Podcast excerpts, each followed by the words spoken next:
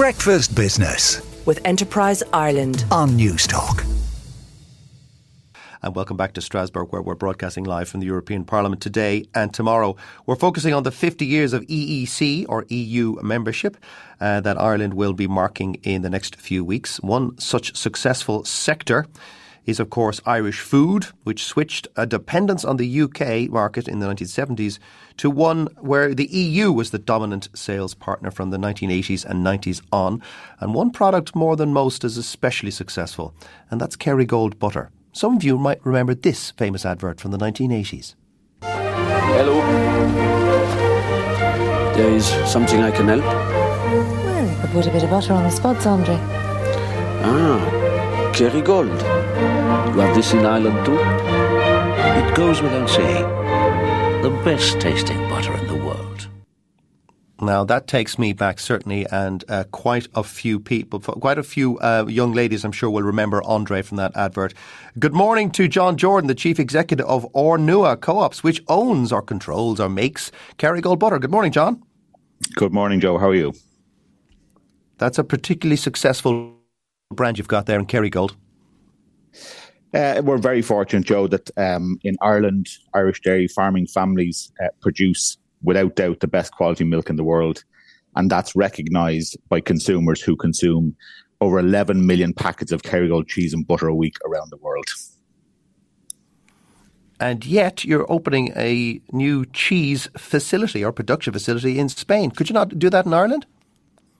Joe, we, if if it's under the Kerrygold brand, it's uh, manufactured using Irish milk from 14,000 Irish farming families in every rural parish in Ireland. But as part of our continued expansion and growth, we have other businesses uh, who do business to business and supply ingredients to manufacturing companies uh, supplying non-Irish product. So where possible, we use Irish raw materials and Irish dairy products, but everything under the Kerrygold brand is from an Irish farm. Uh, and where's your biggest growing market? Is it outside the European Union or inside the gro- European Union? Well, interesting, Joe, and, and, celebrating 50 years of Ireland in the EU, um, Ornua actually came into existence as a cooperative in 1972 on the back of Ireland joining the EU. And prior to that, we had state involvement, but obviously post uh, joining the EU, we couldn't have state involvement. So it became a co-op in 1972.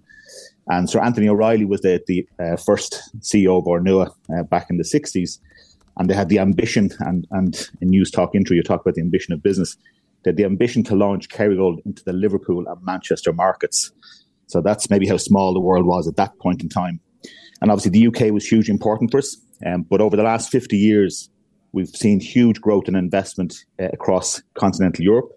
And up to uh, today, our single biggest market in the world is Germany. Our fastest growing market, however, is the US, where we launched uh, a few decades ago. And uh, the US is a very large market and very fast growing market. But two of our biggest markets in the world, one is Germany and number two is, is the USA. Now it's interesting because uh, because of the single market membership, uh, you can create a brand in Ireland and sell it the exact same product without any derivation, perhaps uh, some language labelling uh, anywhere else in the European Union.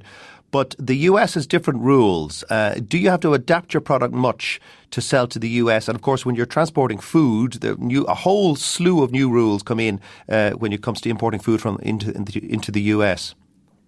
Yeah, and we're very fortunate in in Ornua Joe that um, in the the 60 year history of our business, uh, we've developed incredible expertise. We export to 110 countries around the world. Uh, so the talent and capabilities of the organisation to export are, are, are well well established. Um, fundamentally, with Kerrygold butter, really it's cream and and and a touch of salt.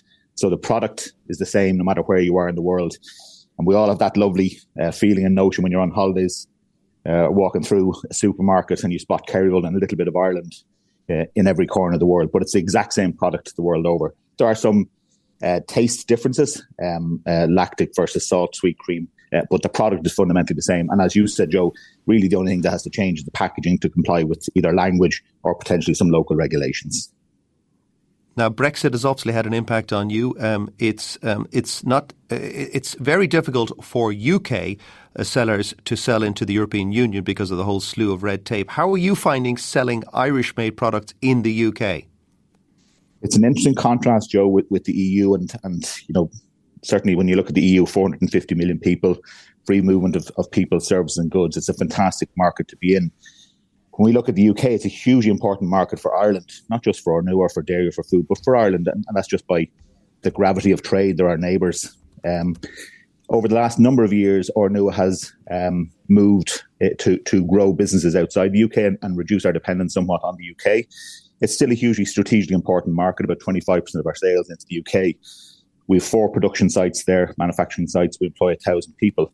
But certainly when you look at the UK today, and you'd have to argue a portion of this degree is down to, to post Brexit. It's a market that's in, in a fair bit of difficulty. Uh, they're seeing lack of labour, they're seeing very significant inflation, and there's a lot of challenges in the market. For us exporting to the UK, um, what we thought at the time when Brexit was on the cards was that we'd see increased increased administration costs, and that is happening. But those costs are passed on to the customers and consumers, and adding to the inflation within the market. Um, We've also seen the challenge of exporting from the UK. Uh, and Ornua as a company uh, have found it quite bureaucratic and difficult at times. And I suspect it's very difficult for medium and small sized companies in the UK. I suspect it is. John, thank you very much for joining us this morning. That's John Jordan, the Chief Executive of Ornua, which makes a whole slew of uh, products, including Kerrygold, all over the world. Breakfast Business with Enterprise Ireland on Newstalk.